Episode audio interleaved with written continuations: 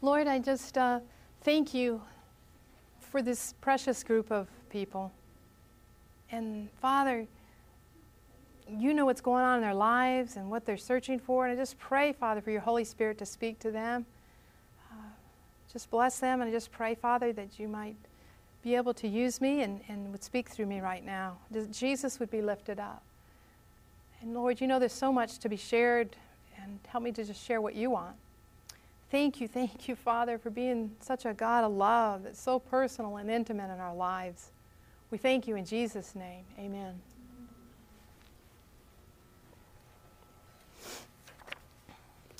You know, I've been talking about impressions, God speaking to you.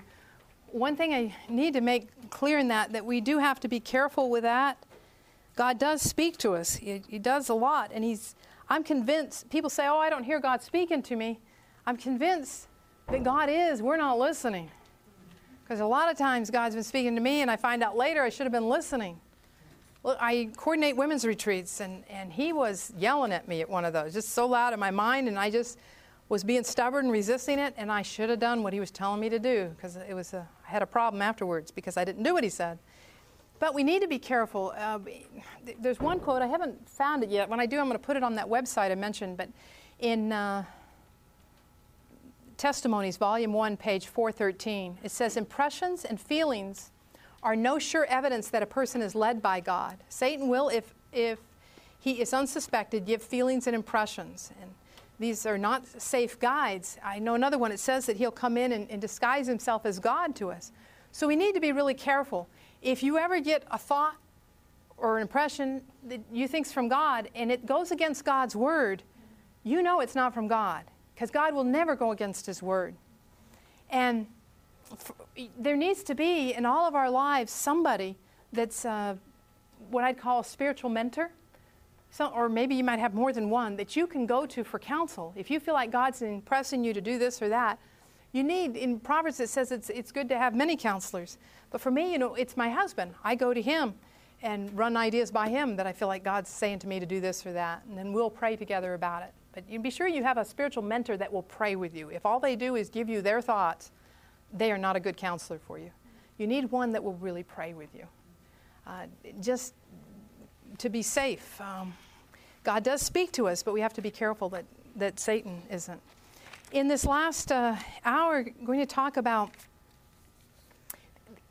I don't know, for those of you who weren't here, last time I talked about how God led me to do a women's retreat. And he led for somebody or a group of women for us to pray each week ahead of that retreat. At that retreat, we saw so many miracles happen. And we knew it was because of all the prayer going up. And we didn't know all the miracles till weeks or so afterwards. But one of them that happened was a woman was healed there. She wanted to be anointed. There's handouts there on that table. And 2 years later, her doctors were saying that she was physically healed at that retreat. He says, I don't have a clue what went on there, but you were healed. He just was amazed at it. But the beautiful part was we saw marriages that were healed because of that retreat. We saw relationship with children, young adults and their parents healed. I had pastors calling me saying, what went on there? Because the women came home changed. I had men calling up and saying, will you come and do a women's retreat in our local church? Literally, the guy said, we will cook the food. We'll do everything. Just come and have another one. Because it had made such a difference. And we knew it was because of the prayer. And as I shared, Jerry's wanting to know, what did you do there? Because he's the one who wanted this retreat. And as I'm sharing with him what happened, he starts saying, that's what we got to do. That's what we got to do. And I said, what do you mean that's what we got to do? What do you mean? He says, we've got to start getting together with other families and praying together for God to work in our communities, in our academy. So I said, well, I can arrange that. So I got some families that I knew that would want to do it. And we started getting together to pray together once a week. And one of the things I got them to commit to is that we would all be sure we were having quality time with God every day. Because you can't come and pray in a prayer group if you're not prayed up. It just isn't the same. And so we all committed to that, and we started meeting and praying together once a week. Now, I don't know how it is for you, but when I get together with a group of people, and she prays a long prayer, and then he turns around and prays a long prayer, and he's prayed a long prayer, they get to me, I'm asleep. I mean, I get bored out of my mind. It just, it's hard to stay with those long prayers. God hasn't given me that gift yet. What we do is pray conversationally. And maybe you already do that, but just pray in a few sentences at a time. Pray one subject at a time and go back and forth. You don't have to open and close the prayer every time. You know, it's a continual conversation with God. And in fact, Jerry, he would try to get me to pray with him, and usually it was at night. We're laying in bed, ready to go to sleep, and he'd pray this long prayer, and then I start praying this long prayer, and pretty soon I hear him snoring. You know, but when we switched it and started doing the conversational prayer, just praying one subject at a time, a few sentences, what a difference it made. And what a difference it'll make with your kids. I'll never forget how that really blessed and helped our prayer times. And it's so beautiful now. Jerry and I, our form of social life is to go walking. We love to walk. And I live on these country dirt roads. And we'll pray back and forth conversationally. Sometimes we'll get away from it for a while because of our busy schedules. And then when we start doing it again, it's just like God is trying to show us the difference it makes. There is a power that's unleashed when you pray together that you will not experience when you pray alone. And in your handouts, it mentions that.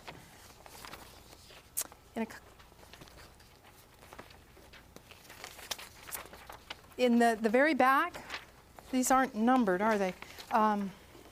Sorry about that. But not this last page, but the next one. The power of praying together. You read that first one, it says, it quotes Matthew 18, 19, and 20, if two of you shall agree on earth as touching anything that they shall ask, it shall be done for them of my Father which is in heaven. For where two or three are gathered together in my name, there I am in the midst. But on down, Ellen White's comments on it are, the promise is made on condition that the united prayers of the church are offered. And in answer to these prayers, there may be expected a power greater than that which comes in answer to private prayer. The prayer given will be proportionate to the unity of the members and their love of God and for one another. I'm convinced, and I've read it in other places, Ellen White's writings, the reason God has limited more power to us praying together is He wants us to bear each other's burdens, like it says in Galatians 6. He wants us to love each other. He wants us in unity so He can come again. And down under number 5, it says, there is nothing more needed in the work than the practical results of communion with God. We should hold convocations for prayer. And on down, there's more of them. I love 10. It says, number 10, it says, I asked the angel, you know, Ellen White talking, I asked the angel why there was not more faith and power in Israel. And the angel said, you let go of the arm of God too soon. Press your petitions to the throne. Hold on by strong faith. Isn't that good? And it's amazing. But I shared how last hour of how people started praying for me in a conference. My husband had gone in as the conference president. I felt I was totally lost. I had given up on life. I just was going through the functions. I knew I was going to go to hell. And I guess there isn't really hell, but the burning, that kind of thing. So. But these people started praying, not knowing I had a problem in my life, praying for the Holy Spirit in my life and in my husband's life. 2 years of them praying, our lives were turned upside down. Jerry was a good man, spent time with the Lord, but his experience just started growing in leaps and bounds. It was incredible what happened.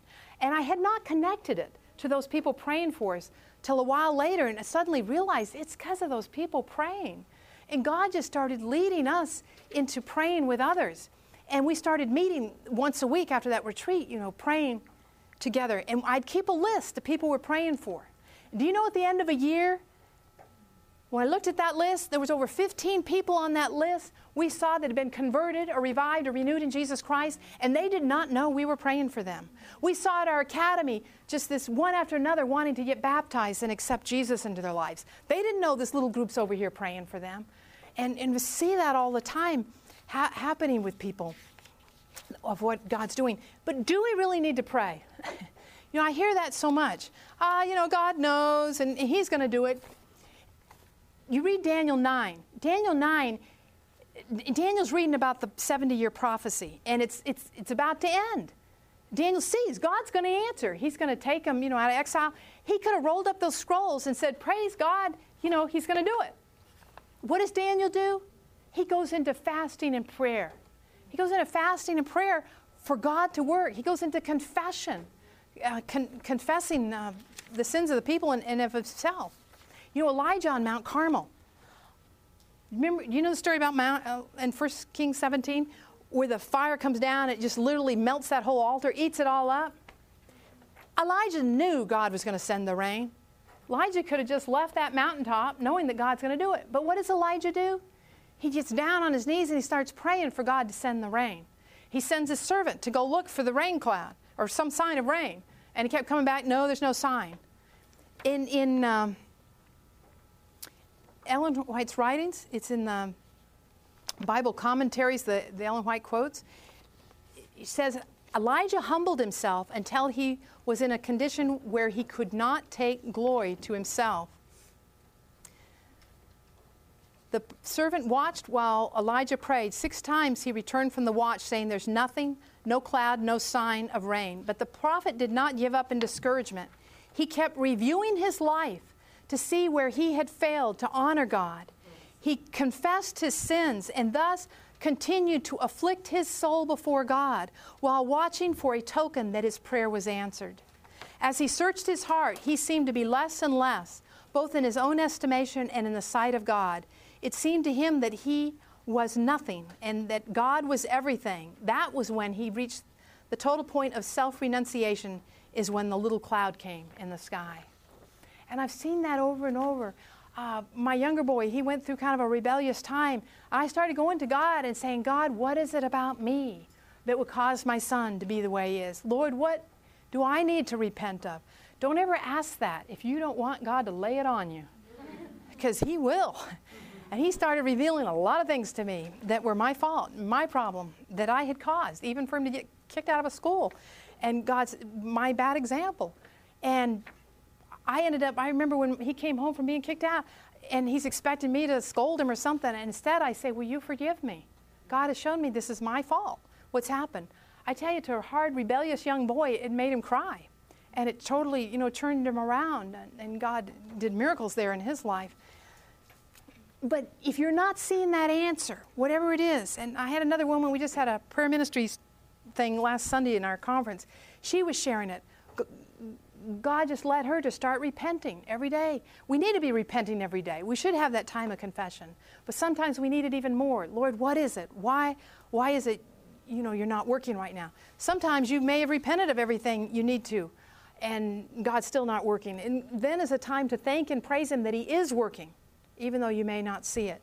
But if you go through and read so many places, but like in Isaiah 37, Hezekiah gets this letter from some other group saying, we're going to come and smash you, we're going to demolish you, and Hezekiah is scared to death. And so he takes this letter that he gets into the temple, spreads it out before God in the temple, and prays over it. And then in the next chapter, it says, God starts speaking. He says, because you have prayed, this is what I will do. In Paul's writings, Romans, Philippians, Thessalonians, Colossians, over and over he says, strive with me in your prayers. My deliverance is through your prayers. Pray for us that the word of the Lord may spread rapidly and be glorified through you. Devote yourselves to prayer. And in Great Controversy, she says, Great Controversy, page 525, says, it is part of God's plan to answer us in answer to the prayer of faith, that which he would not bestow if we did not thus ask. We had a guy in our conference who had donated a lot of money for many things. He actually has all over the world. And we had been praying. He'd asked us to pray about some of his business adventures. And this one particular one, he said was lost. Take it off the list. It's a done deal. And what it was he had built a hospital. The government was leasing it for him, a veterans hospital in Las Vegas. And he says, it's done. I'm losing. I've taken him to court and I've lost. And Jerry comes home and says, take it off the list. You know, we've lost. And I just, praying about it, I said, Lord, I don't believe you want this lost. And I just felt, we can never take credit for answers to prayer. Because if God's laid it on your heart to pray, you know God's about to answer. And it had nothing to do with you. He's just letting you enjoy being a part of it. Mm-hmm. But I just felt so impressed we needed to keep praying for it. So I kept taking it to the group. We've got to pray for this. It doesn't bring glory to God's name. This man's given so much money to the church throughout the world. You know, to lose all this money, we're talking millions of dollars. So we kept praying for it and praying for it. This guy ends up being led to go back and appeal for the case to a higher court. And do you know that he won the case? The judge ruled the government in bad favor. This has never happened before. It's going into the law books, of the history law books, because it's never happened before. To rule the government in bad favor had not happened. And on top of that, they made them pay him the money for the hospital, but the building, they also made him pay, the government had to pay for all his legal fees and court fees through those years of fighting against it. It was just unheard of. But if God lays it on your heart to keep praying about something, don't get discouraged and give it up, because it means he's about to do a mighty thing. When the Lord started showing me the importance of praying with others, I had a woman call me on the phone, and she tells me, I've been married 32 years. And I didn't know her that well. She's just one of those kind of well-to-do people in the community. Everybody thought well of her and her husband, and they did so much to help everybody. And she tells me, I've been married 32 years, and I want out. And I go, what? She says, I'm miserable, he's miserable, we've had a horrible marriage. And she said, I tried to leave, I packed my car with everything I thought I couldn't live without. And she said, I got in the car and I left, and I started praying, God, I know you don't like divorce, but I don't know what to do. He's miserable, I am. It's just, I got to get out of this, God. What do you want me to do, God? Right then, she sees a huge white billboard with big black letters on it. It says, turn back now, next exit. So she turns back, you know, she's on an interstate, turns back and goes back home. And she's going, God, what do I do? And he tells her to call me. So she calls me, and I'm thinking, I'm not a marriage counselor. What am I going to do? And as I'm praying this, God says, and I don't hear voices, it's just that faint impression, ask her to get together with you once a week to pray. And I'm going, well, for how long? And it was like 40 minutes is what I felt he was saying. So I said, I'm not a marriage counselor. I don't know how to help you there, but I'd be willing to get together with you and pray about your marriage. And she says, oh, I'd love that. So we started meeting to pray for her marriage. And first time we met, she's going, oh, just tell me how terrible this man was. And I let her do it once, but that was it. You know, when we meet together to pray in prayer groups, so much of the time can be spent on talking about the prayer requests. I would encourage you, and I have groups, we meet a lot, you know, every week. We don't talk about the prayer requests. We pray the prayer requests. I say, they'll come into the prayer group with a problem. I have a group there at the conference office, and I'll say, you just pray it, and we'll pray with you. Because otherwise, all the time can be taken up talking about the request. On top of that, us listening to it can't resist giving our counsel of how to help you. And Satan's just delighted because he's winning if he can keep you from praying, because that's where the power is. So I let her talk that once because I hadn't learned yet. And after that, I said, from now on, we just got to pray. We just got to pray because we only have 40 minutes. And she was praying, oh, God, help this man. You know, he's doing this and that, and he's so terrible, and on and on. And I gradually started getting her. I said, let's spend the first part at least in praise and thanksgiving. Let's think about our God and about heaven and just think of what we can praise and thank him for. And so we started doing that. And I also got her to commit to spend at least like 30 minutes a day with God, because she hadn't been doing it. And she was a woman who just knew she was lost, and she was so worried, you know, she wasn't doing this right or that right, and just knew God couldn't accept her. She started spending time with God every day. And I said, just ask God to show you how much he loves you. Ask him to help you to know him. She started doing that. And we'd come together. We'd spend time in praise and thanksgiving, which became much easier to do because she'd been spending time with God. Now she had a lot to thank him for and praise him for. She went from this angry woman to a woman that was filled with joy because of this experience. Now, nothing had changed in her marriage. But you know what happened as we started to pray together for her marriage? Things got worse in that marriage. Now, that doesn't necessarily always happen, but a lot of times when you start trying to spend time with God each day, or you start praying about some situation, I found things will get worse, because Satan wants to get in there and stop you from praying. He does not want you spending time with God, and he'll try to stop you from spending that time. It's like truckloads of trouble will be dumped on you. But I tell you what, if you start doing like we talked about the first class, was praising God in those trials, thanking God for whatever trials He allows. Not that He causes them or wants them necessarily, but He's allowed them. And in your handout, there's quotes talking about that. It totally turns those problems around and what God will do. So I got her. I said, let's just start thanking God, praising Him for what's happening. I said, we got to believe God's working. And in your handouts, some of the best things to read here, I've got listed on the back, are these ones by Ellen White. Christ Object Lessons, Asking to Give, Education, Faith and Prayer, those chapters, and on down there. They are so good. The ones, Christ Object Lessons and Steps to Christ on Prayer and Mount of Blessings, I love them so much I photocopied them. I carry them with me all the time because they have so helped me understand about prayer and how to pray. And so we would meet and pray, and she wanted to join her kids. She had 3 adult kids with families who'd never come into the church, and I'm sure it was because of, the marriage problems. And so we started praying for them, but you know what happened with them? Things got worse. I'm telling you, I got sick of hearing about this family. I just got tired of praying for them because it was going on for months and months.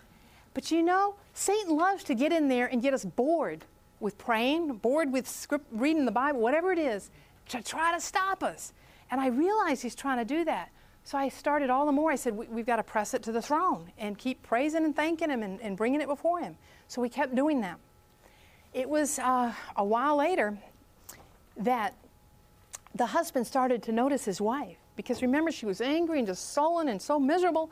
Now she was happy and joyful, and he started, why is my wife so happy?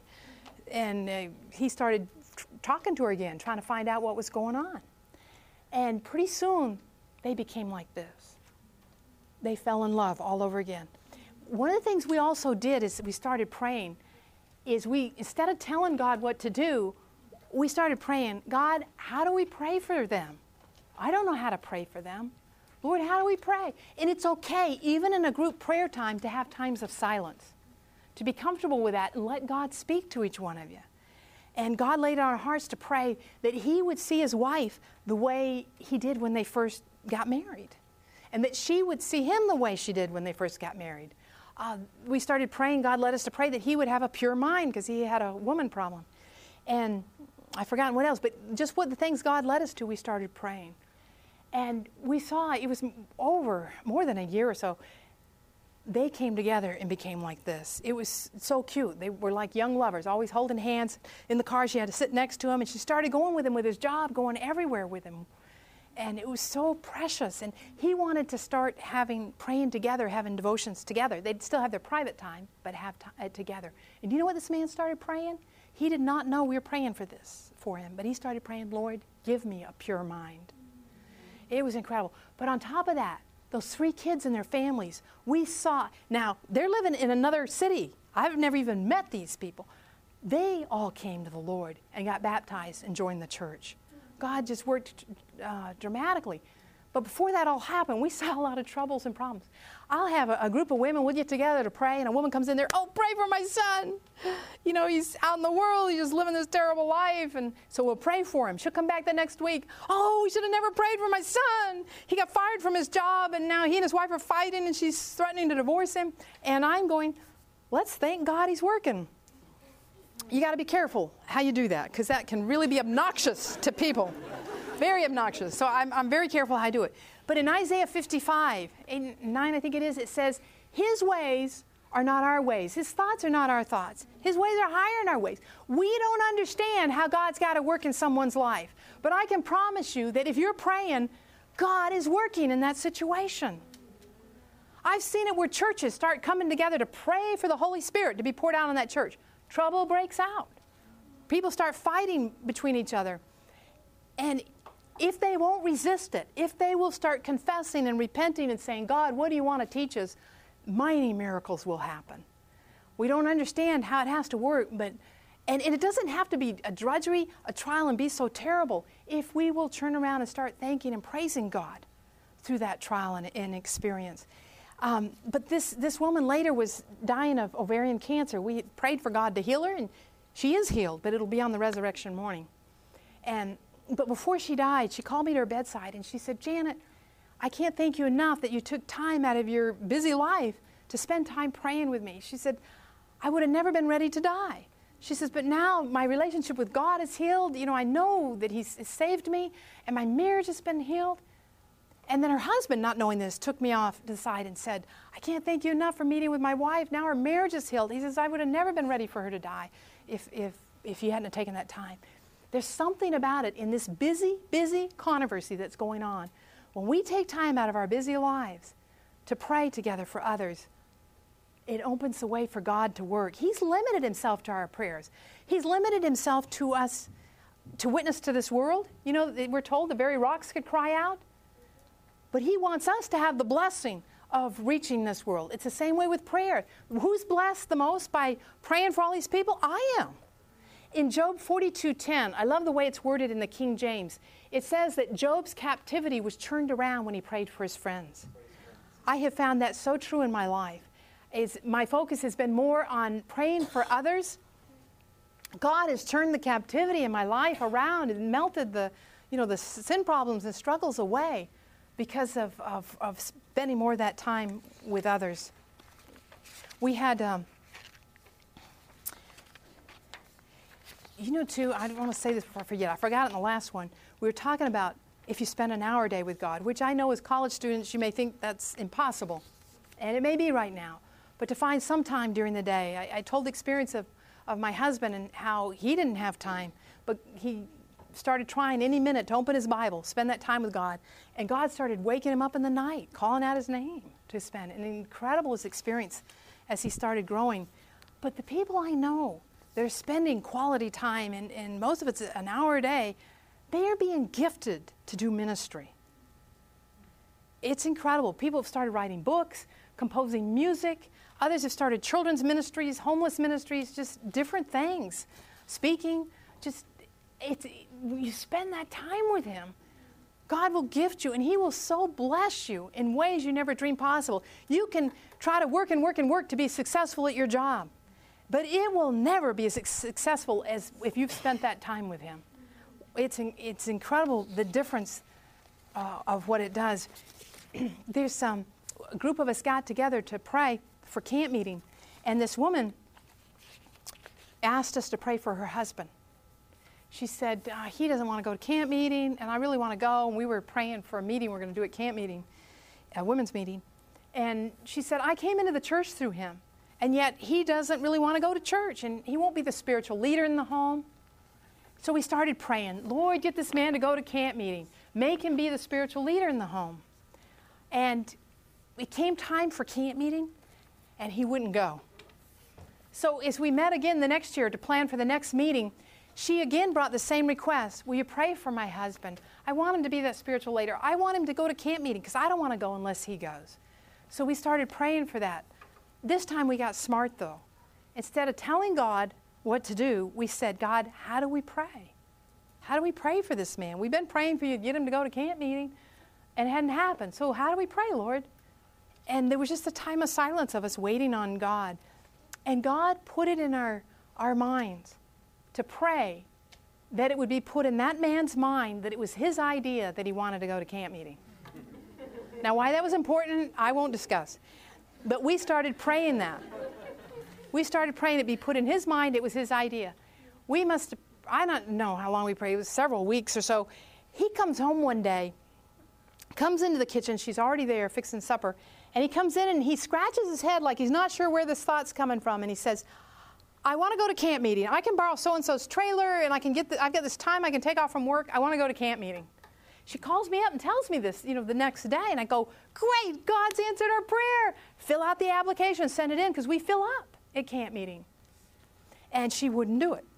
And I was so frustrated with her. I said, look, we've been praying and praying. He's answered. Why don't you send it in? She says, I know when it comes down to it, he won't want to go. And she instead puts it with magnets on the front of the refrigerator and leaves it there. And I'm, of course, very frustrated with her. Many weeks go by, and finally this guy notices it.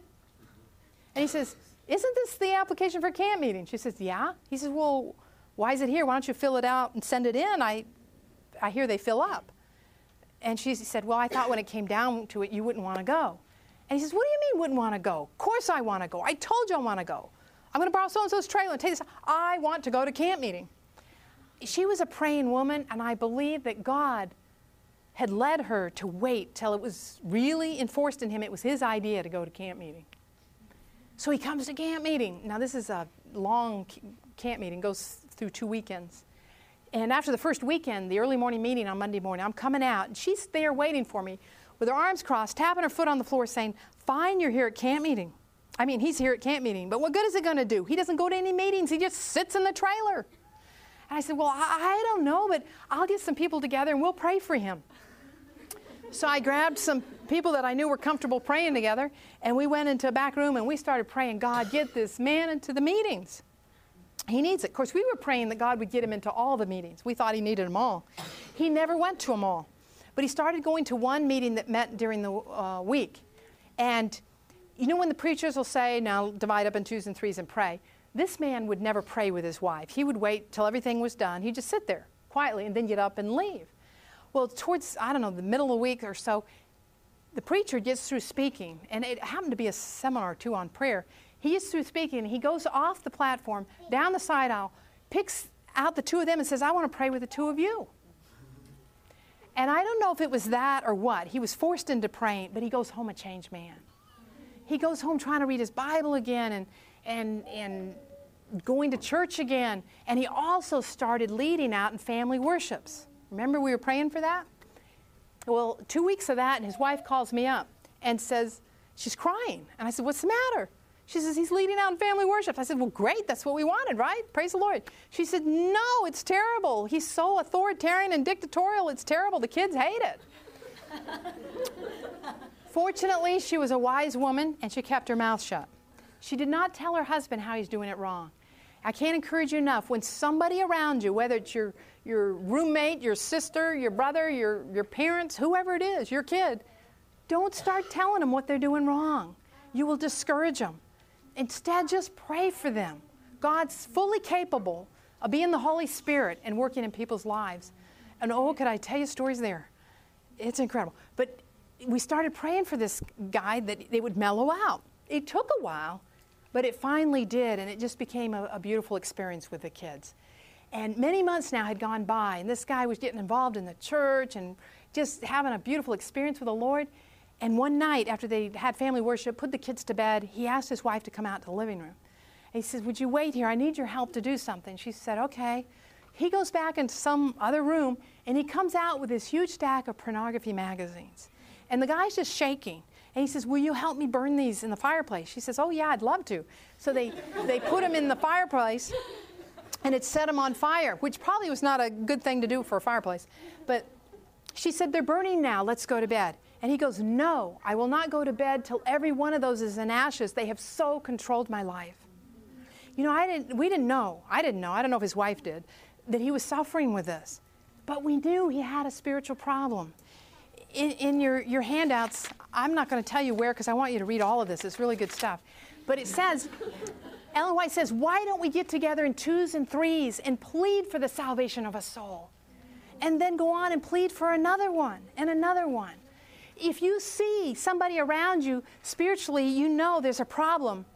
God has given you the discernment to see that. It is not a time to gossip about them or talk about. If he's given you the eyesight to see it, it means he wants you to pray for them, to pray for God to work in their lives. I got to share this. I came into a Sabbath school class, and this guy says, you'll never guess what happened to me this week. I said, well, what? So he couldn't share with me till after Sabbath school was over. And so I'm waiting, to find out. He said, you know I'm a builder. I said, yeah, I know. He said, do you know my wife makes these honey to-do lists of all these things she wants fixed around the house? And he says, I don't want to come home and fix anything. I've been doing building work, that kind of thing, all week. Last thing I want to do at home is fix something. And he says, well, I always resisted it. He said, but this week, he says, I got this urge to fix things. And I said, well, why do you think that was? He said, well, I fixed everything I could think of. And then I went to my wife and said, don't you have a list of things you need fixed? Because he couldn't see anything else that needed to be fixed. She said, sure. She pulls open a drawer and pulls out this list and hands it to him. And he then fixed everything he could on that. And then Friday, it got near sundown. He took a shower to get cleaned up. And he's sitting in his easy chair. His wife comes up, gives him a hug and a kiss, and says, "Thank you so much for all these things you fixed all week." And then she says to him, "Have you noticed that I have not been nagging you or giving you a list for the last 3 months?" And he goes, "You're right, you haven't." She said, "No, I've been asking the Holy Spirit to nag you." I'm telling you what, with my kids, when they're teenagers, I started journaling my journal things that I thought needed to happen in their lives. They cannot read my handwriting. I have lousy handwriting. I could tell you stories about Southern with that, but anyway. You know, there's some I should share with you. But anyway, they can't read it. You know, they don't look at my journals. But I tell you, within the day, I'll see them changing, and I'll think they've read those journals. There's power of praying and writing down those things. There's so much with that. My older boy, one thing I failed on was pointing out to my kids how to pick out the right mate. Somewhere I goofed there. And he was dating a girl that we knew would someday leave him. You know, she was all into herself and would someday leave him, have affairs, and leave him with the kids. But you can't tell a young man that when he's in love. He's blind to all that, and plus he don't want to hear about it. So all you can do is pray. Well, all you can do is pray is the most powerful thing you can do. And so praying, and I started journaling. I started, "Lord, this is the kind of woman my son needs to have." And I started pointing this out to God. I want a woman that won't be a pew sitter, but someone that's passionate to get the work done, to reach souls, to love people. I want a woman that's not going to be a mall shopper, but a backpacker, hiker. That was kind of a personal interest because I like to hike. As you can tell, I don't shop for clothes. And I said, I want a woman that will really love my son. He's got such a soft, loving heart. One that'll really have compassion and cherish him. And I just started listing all these things I thought should happen. And I listed it a couple of times. And you know, I was at PUC. He was a freshman there. And they asked us to come and share with the theology religion majors. And as I'm sharing with them, there was this girl on the front row. Now, there was nothing. She wasn't one of these, whoa, look at her kind of girls. She was just a normal looking girl. But my heart was drawn to her. And I didn't know her really. And I'm a shy person. So I never even got to know her while we were there speaking. But I asked my son later, I said, "That girl, Sheena Lynn, do you know her?" And he says, "Well, yeah, sort of." I said, "She seems like a nice girl." He said, "Yeah." I said, "Maybe you ought to check her out." He said, "Mom, I'll take care of my own dating life. Thank you very much." Well, I just felt compelled that God was wanting them to date. And so I started journaling. I said, "Lord, I don't know if this is the right one for him. I sure can't bring it up to him again. I shouldn't have that time." I said, "But Lord, if she's the one, would you please bring them together? And God, this is the kind of girl I want. I want a girl who loves you more than she'll love Tyson and that's in your word," and just on and on. I listed how I wanted to raise my son, my grandchildren, you know. No TV, don't raise in front of a TV, no sugar, that kind of thing. So I'm telling you, sugar and coloring makes your kids wild. Literally. You want well-behaved kids, don't give them all that junk. Anyway, his junior year, now I had given up saying anything to him, and I thought, nothing's going to happen here. I don't know why I'm sharing this. I wasn't going to share this story with you. But I do a prayer group at the office there. And by the way, when I first started doing that prayer group, hardly anybody came. Let me tell you, if God lays it on your heart to have a prayer group and nobody shows up, don't quit doing it. Be obedient to God and keep doing it. Be obedient to what He tells you to do and ask Him. Say, "Lord, you told me to do this. You got to bring the people." Over a year, I went like that, and God started bringing the people out of the woodworks. So many people, we had to go to a bigger room. But this one woman in the office would come in with her request for her kids, and she worked in accounting, and I'd go by and see her and ask, how's God answered, whatever. And she never really ever asked about my kids, but she was concerned about this one girl's coming home for them to meet and just was hoping it was the right one for her son. And so we were praying about that. So I said, "How did it go?" She said, "Oh, she's perfect. She's just the one we'd want our son to marry." I said, "Oh, I wish God would do that for my son. He's a junior and he hadn't met anybody yet. I think he's going to have to go somewhere else to find the right girl." He had actually been engaged to a girl right after academy, and fortunately God had broken him up. The girl that would have run off and left him and have affairs, she had started doing that. And fortunately, you know, God broke him up. I'll never forget him crying and broken up over her breaking, you know, and I'm patting him and I'm feeling sorry for him because his heart's broken, but at the same time I'm going, yes, God. Yes. Because anyway, so it's his junior year. And this accountant, I say to her, you know, I think he's going to have to go somewhere else. God's just not going to have the right one for him. And I go home, and it's spring break. Tyson comes home from college. By the way, what I'm sharing with you, Tyson would be okay with. And Tyson comes home, and he says, you know, Mom, my roommate and my friends are all telling me the girl that would be right for me is this, that I ought to date is this Sheena Lynn. And I said, Tyson, I told you that when you were a freshman. And he says, you did? I said, yeah, I did. He says, I don't remember that. And he said, but we never see each other. He said, we're totally different majors. You know, we never see, she's a village student. I never see her. I said, well, she's got a phone number, I'm sure. You could call her up and ask her out. And he said, we don't do that nowadays. That's what you guys did. We just kind of hang out together, you know, meet. Is that what they do here? Do you date? So he said, well, I said, find out where she's hanging out and hang out there. And he says, no, I don't know. So as he's leaving to go back to school, I'm waving him goodbye and saying, if you want her phone number, I can get it for you. And so he leaves and goes back to school. Of course, we prayed with him about it. He was into that. But I go back the next week to the prayer time on Wednesday. And I get my file folder from my husband's secretary because there will be prayer requests and things I'll take into prayer day. And as I'm thumbing through it, going in there, there's this note from this accountant saying, come see me after prayer day. I think I know the right girl for Tyson to date. Her name is Sheena Lynn. And so I go in. I couldn't wait for prayer day to be over. Normally, I love it. But I just went busting. And by the way, that prayer time, we spend 3 hours because that's what God led us to do was 3 hours. But we do it conversationally, just one subject at a time. And we love it. We're looking at trying to expand the time, which is hard to do with a busy life. Because it's just so beautiful. But I go in, I said, whatever made you think of Sheena Lynn? She says, I don't know. She said, it just came into my mind. She said, she roomed with my daughter in academy. She is a wonderful girl. I said, oh, wow. So I get home. I couldn't wait to call my son up. Of course, it's hard to reach him because he's at college. And I get a hold of him finally. I said, guess what happened? I tell him what happens. He goes, wow. So he's realizing that maybe God's in this. And he said, so he's starting to get up his courage. He's shy like I am. He's starting to get up his courage. He's going to actually ask her out. When his roommate suddenly says, I've asked her out. He calls me up crying, saying, what is God trying to do, make a joke of me? Because he's been telling everybody he's going to ask her out, and now this happened. He's embarrassed, humiliated. And I tell you, I'm fighting back the tears. I'm saying, God, Tyson, I don't know, but you can trust God. I know God's about to do something here. And can I pray with you? And he says, yes, I would love that. So I prayed with him.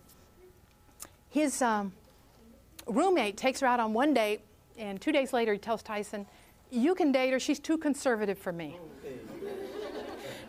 Well, Tyson still can't ask her out.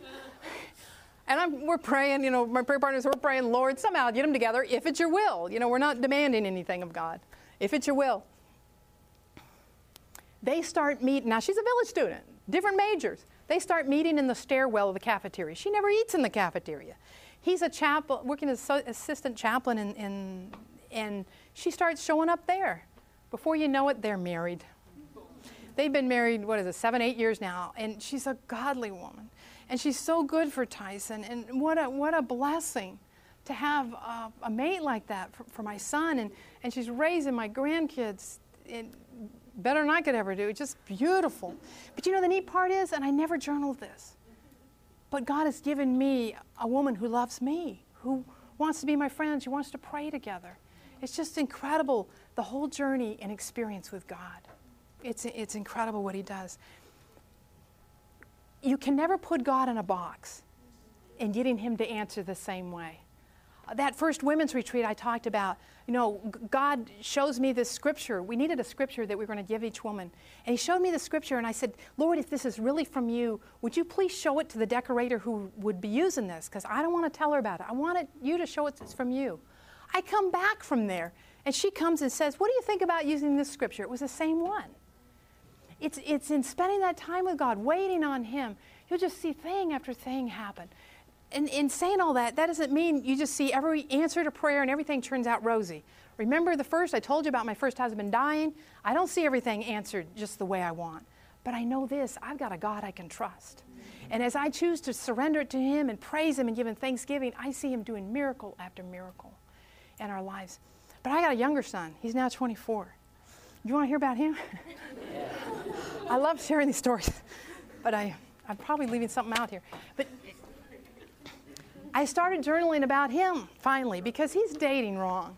And I'm going, Lord, why can't these kids see?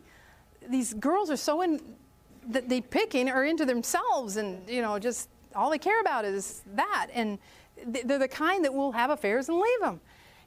But you can't tell your son that. And I thought, it's not going to work again. You can't put God in a box. But I started journaling the kind of wife that this kid needed, or that I thought. And I said, Lord, I know you need to choose, but here's just some suggestions. But he kept dating this other girl. And we were really concerned, but we couldn't say anything. And we loved the girl, but we would not be good.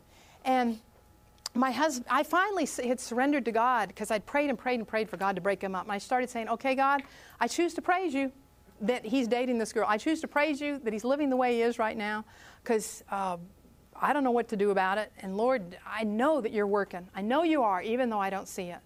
But Jerry and I, we'd be walking down on the country roads there, and we'd pray that conversational prayer, and Jerry'd walk along and say, Lord, break them up. And I'd say, Jerry, you don't know if that's God's will. You know, we need to pray whatever God's will. No, it's God's will. Break them up. Our son also, I said, over my dead body, would my kid ever go to a certain college that's in the southeast part of California? And you learn to eat your words when your kid's 18. And he went to that school, and we, you know, we're praying. There's a scripture in Isaiah: "Bring him from the east. I'll bring your children from the east, the west, the south, the north." We said, "Bring him back, Lord," and God did.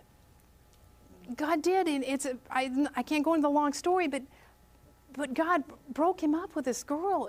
She had an affair with a teacher at the college. He broke him up, and then he brings her together with a girl that he had no idea what God had said to me about her. There was this girl I'd gotten to know. I coordinate youth prayer conferences.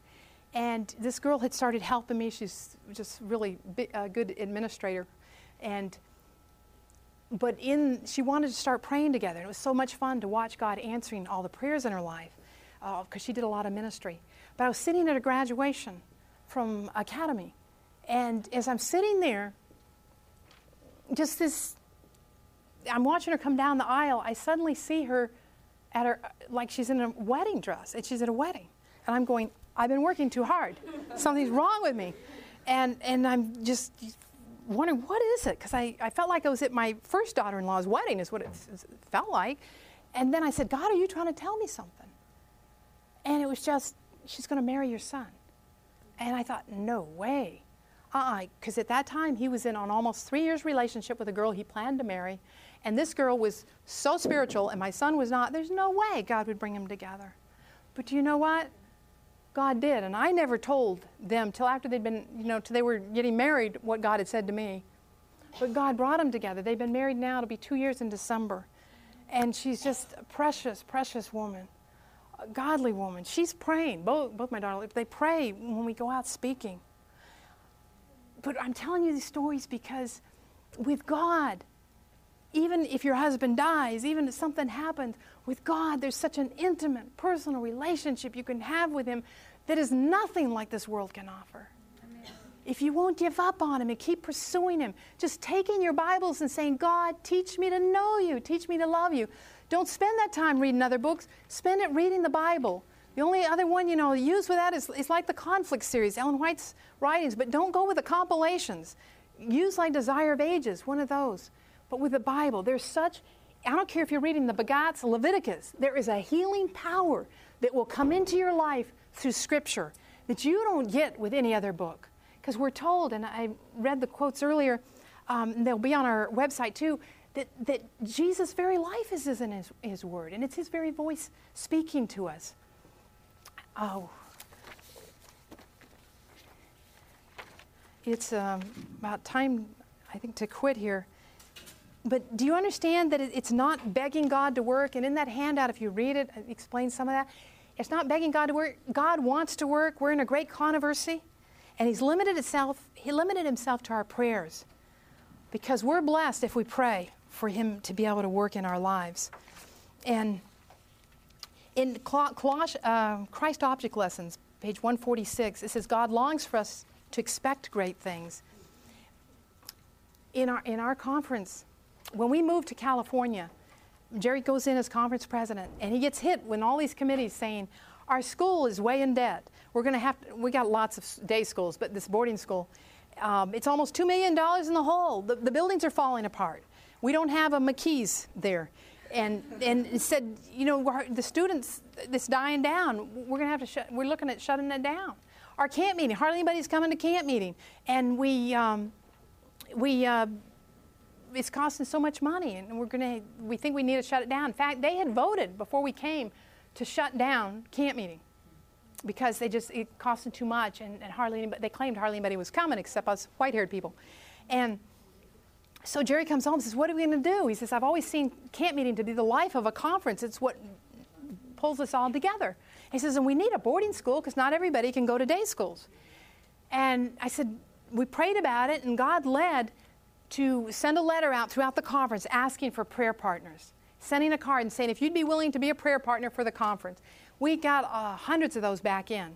We sent out a letter then saying the prayer requests. One of them was, if you believe in Monterey Bay Academy, would you please pray for God to get them out of debt and to fix up the buildings, you know, bring students. And we started praying for our camp meeting. If you believe we should have camp meeting, Jerry got the executive committee to vote one more time to try camp meeting. He says, I've got to see it here. I can't decide to do away with this when I've never seen one. He said, if you believe we should have camp meeting, pray for God to fill it with people. Pray for God to fill it with His presence and convict everybody we need to have camp meeting. And so we started praying for all that, plus some other things. And Monterey Bay Academy, he was searching the country because the principal had left, the treasurer had left, searching the country for the right ones. Could not find him, hunting and hunting. I'd see him on his face early in the dark time of the morning, praying, asking God, what do I do? God literally dropped into his lap the right principal, the right treasurer. He'd hunted the country, and God just throws him at him. And it happened to be a principal that called for prayer at 4 o'clock every day. I went out and bought a cheap Timex watch for the alarm to go off to pray at 4 o'clock every day. He said, everybody, anywhere you're on the campus, just stop and pray. And they started doing that. And do you know, within just a short amount of time, they were out of that $2 million debt. It was just an incredible miracle, because that just doesn't happen. And students started coming, and God started leading to fixing up the buildings. And one of the things we prayed for several years for there, that God would lead to money to fix up the faculty homes because they're so old. And I said, God, even if it takes a non-believer, whoever. Do you know the Lord has literally brought a non-believer to give money to fix up MBA? He's given over $2 million now to fix it up. But it's that persistence of taking those prayers before God, to keep praying those. First, what we've done, though, is to ask God how to pray. What do we pray for? And one of the things we started praying for, and that camp meeting, God filled it with people. He so filled the place with His presence. People were talking about it for months. We even had a guy come on the campground to repair something in a trailer, fix a refrigerator part, you know, put a part in. And when the lady said, how much do I owe you? He said, you don't owe me anything. And she said, why? You did all this. He said, something special's going on here. He says, I don't know what it is, but I don't want to charge any money. We have people who lease trailers, and you've got the people from this company delivering them. Those people talk about it, and the person that manages that company tells people when they call in to lease one. We don't know what goes on those grounds, but we may be troubled and miserable. We come on your campground, and a peace comes over us. We just feel a joy come over us. You know, we keep inviting them to the meetings. I haven't seen them come yet. But there's something about praying very specifically for God to fill it with His presence. We prayed for God to compel, especially young adults, to come to camp meeting that aren't going to church. And do you know, we'd see them coming on the campground. I love to greet and pray with people as they arrive.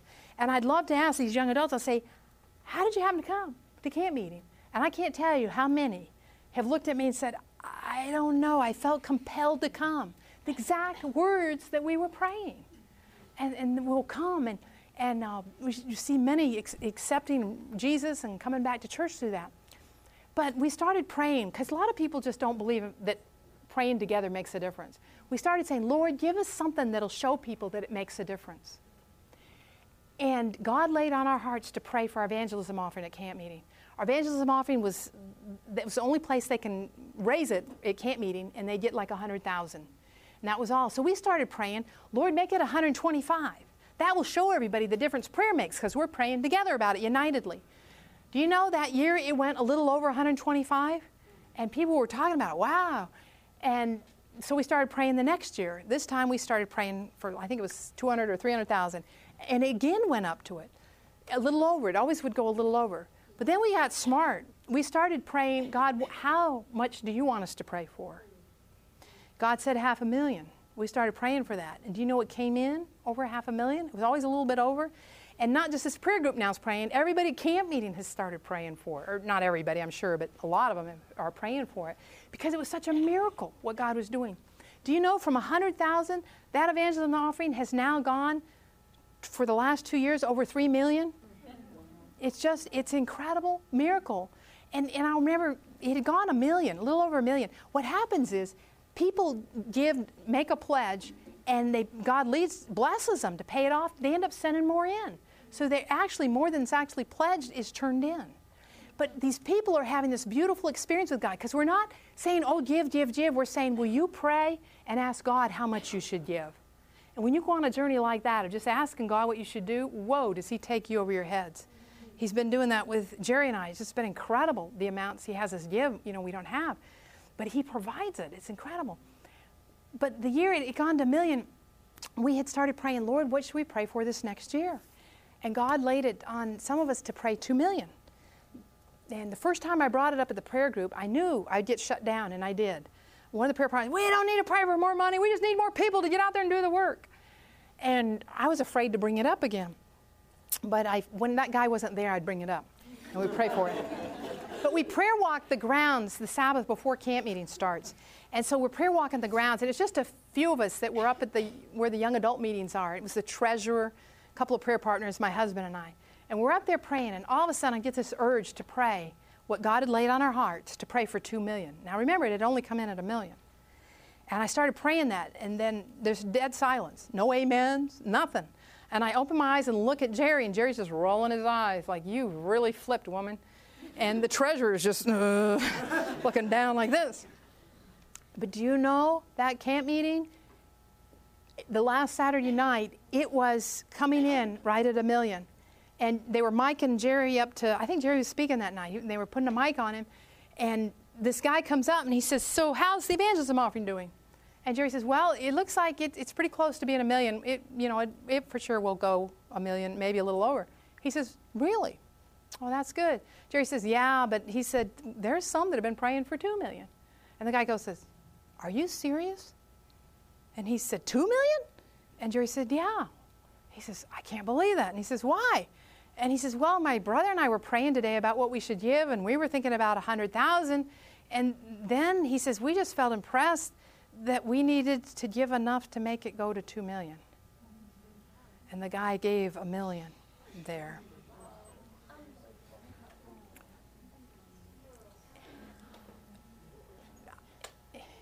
There are a lot of things we have not seen answers to. We are continually having crises and problems in our conference. And I know that we will till Jesus comes. And I believe the reason is to keep us on our faces before him. But in sharing these stories, what I'm trying to tell you is God needs you. He wants you to pray together with others for your school here, for your teachers, for your homes, for your parents, for your siblings, but also to spend that time with him. Because I'm telling you what, it will be the best thing for you to marry the right person. You spend that time with God and let God lead. You're going to marry the right one. You know, I told you my first husband died. People started immediately. He's not even cold in the ground telling me, you need to do this and this. If you're going to get another man, you're married, an old woman now. You got a little kid. I wasn't that old. But anyway, all these things I need to do. You need to start going to single things. You got to get another husband. You got a little kid. This is my dad talking. And I prayed about it and really felt like God said, stay home and take care of your little boy. I will bring him to you. Now, he may not tell everybody that, but he brought Jerry to the airport. That was this close. I had to go pick him up.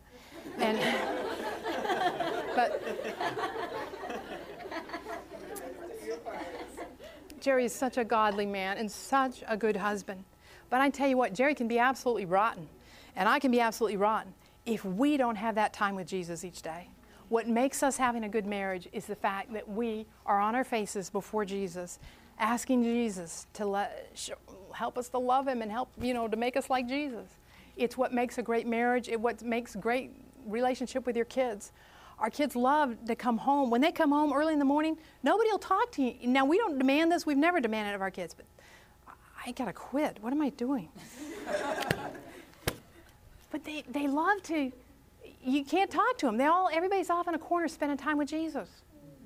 And I can't begin to tell you the changes I've seen in my kids from them doing that, and the changes they've seen in us from doing that. Oh, if you're not, make that time with them. Do you have a question? I don't know that I have an answer. Well, I'm just wondering, how do you know the difference between the Holy Spirit speaking to you and your own thoughts? I don't always. I don't know if you were here when I read it earlier about impressions, that we need to be careful about that. I just found the more I spend time with God, the more I recognize His voice. And Ellen White talks about that too. The more that you spend time with God, you're going to recognize His voice. In John, Jesus says, my sheep hear my voice, they know my voice. Again, that's why I say it's so important that we have a spiritual mentor in our lives, at least one, if not more, that we can go to for counsel. And if at any time you get a thought that goes against God's word, it is not from God. God will never go against His word. But for me, it's my husband. You know, I run everything by him, and we pray about it. The other thing is a spiritual mentor. You want get one that will pray with you, not just talk to you. But it's every thought, impression I get, I always have to search and say, Lord, you know, is this from you? Sometimes I do know. But when it comes to witnessing, the best way to witness is how God leads you to. You know, in Mark 5, you know the story of the demoniac, and the pigs, the evil spirits go in the pigs, rush off into the lake, and Jesus has to leave because the people don't want Him to stay. And as He's getting in the boat, this man that He's healed gets in the boat too. He says, no, you go back. I want you to go back and share what God has done for you. This guy, now, does he know the 28 fundamental beliefs? Does he know all the details that we know? No. All he knows is what God's done for him. And he goes, when Jesus comes back, you look in Mark 6, about 53. It tells you there, in Desire of Ages, it tells you that when Jesus comes back and they recognize it's Jesus, thousands come to meet Him. And it's all because of this one man's testimony. And that's for each one of you, each one of us. You journal that experience with God. Be writing it down. Spend that time with Him. God will have you witnessing in ways you never dreamed of. Divine appointments that will be absolutely incredible in your lives and that He'll lead. But I signed contracts for women's retreat. And I'm driving away. I was really upset with this new salesperson. She was obnoxious. And I said, God, she's obnoxious. Why couldn't I have the other lady back? And you know what God says to me? And again, how do I know it's Him? I just decided to follow with it. But the impression was, call her up and ask to pray for her kids. And I'm going, I don't even know if she has kids. I don't even know if she's a Christian. But I followed it and did it. Come to find out, she had a kid that was an alcoholic and one daughter living with a bad guy. And God healed and changed that around and got her to start coming to church. But you kind of have to keep testing it. And again, if it's and I've had some strange thoughts come while I'm praying that I know could not be from God. And, you know, you just have to say, God, make that go away. I don't know if that helps at all. But just the more time you spend with Him, the more you're going to recognize His voice. Wouldn't you say? That's absolutely what I've found. I have weird impressions all the time. But when I just say, Lord, speak to me, and I pray and confess, sometimes it's like, Lord, I'm really angry at my husband. Why do you not make him realize what he's done wrong? Mm-hmm. What should I do? Okay, I do need to confess. But that's when I can, you know, understand His voice and can say, this is what's wrong in your life. Never mind your husband. Does that help at all?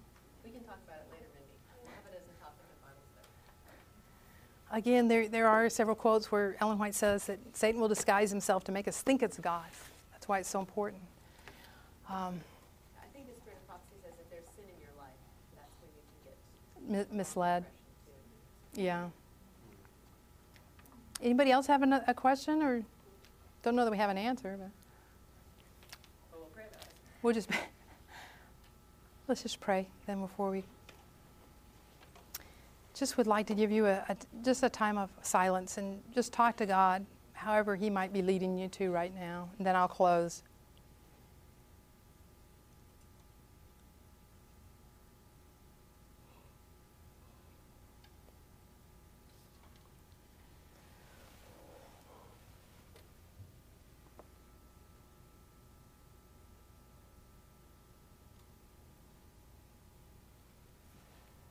Oh, Father. Thank you that you didn't just create us and go off and leave us. Thank you, Father. I would just see it through your word, through the Old Testament and the New Testament, that you are longing for a people that will spend time with you. And Father, I pray for everyone in this room. I know some are experiencing that, but if they're not, Lord, help them to. Make it real and alive for them. Make your word exciting. Help them to persist and not give up, no matter what. Lord, bless each one. Help them to pray every day for the baptism of the Holy Spirit in their lives. And Lord, you are raising up, I see it all across this world, young adults that want to get this work done, that are so in love with you. And I pray, Father, that that will happen more and more here at Southern, that you will raise them up, Father, to get this work done, that Jesus can come. We want to go home with you. We thank you in Jesus' name. Amen. This media was brought to you by Audioverse, a website dedicated to spreading God's word through free sermon audio and much more. If you would like to know more about Audioverse, or if you would like to listen to more sermons, please visit www.audioverse.org.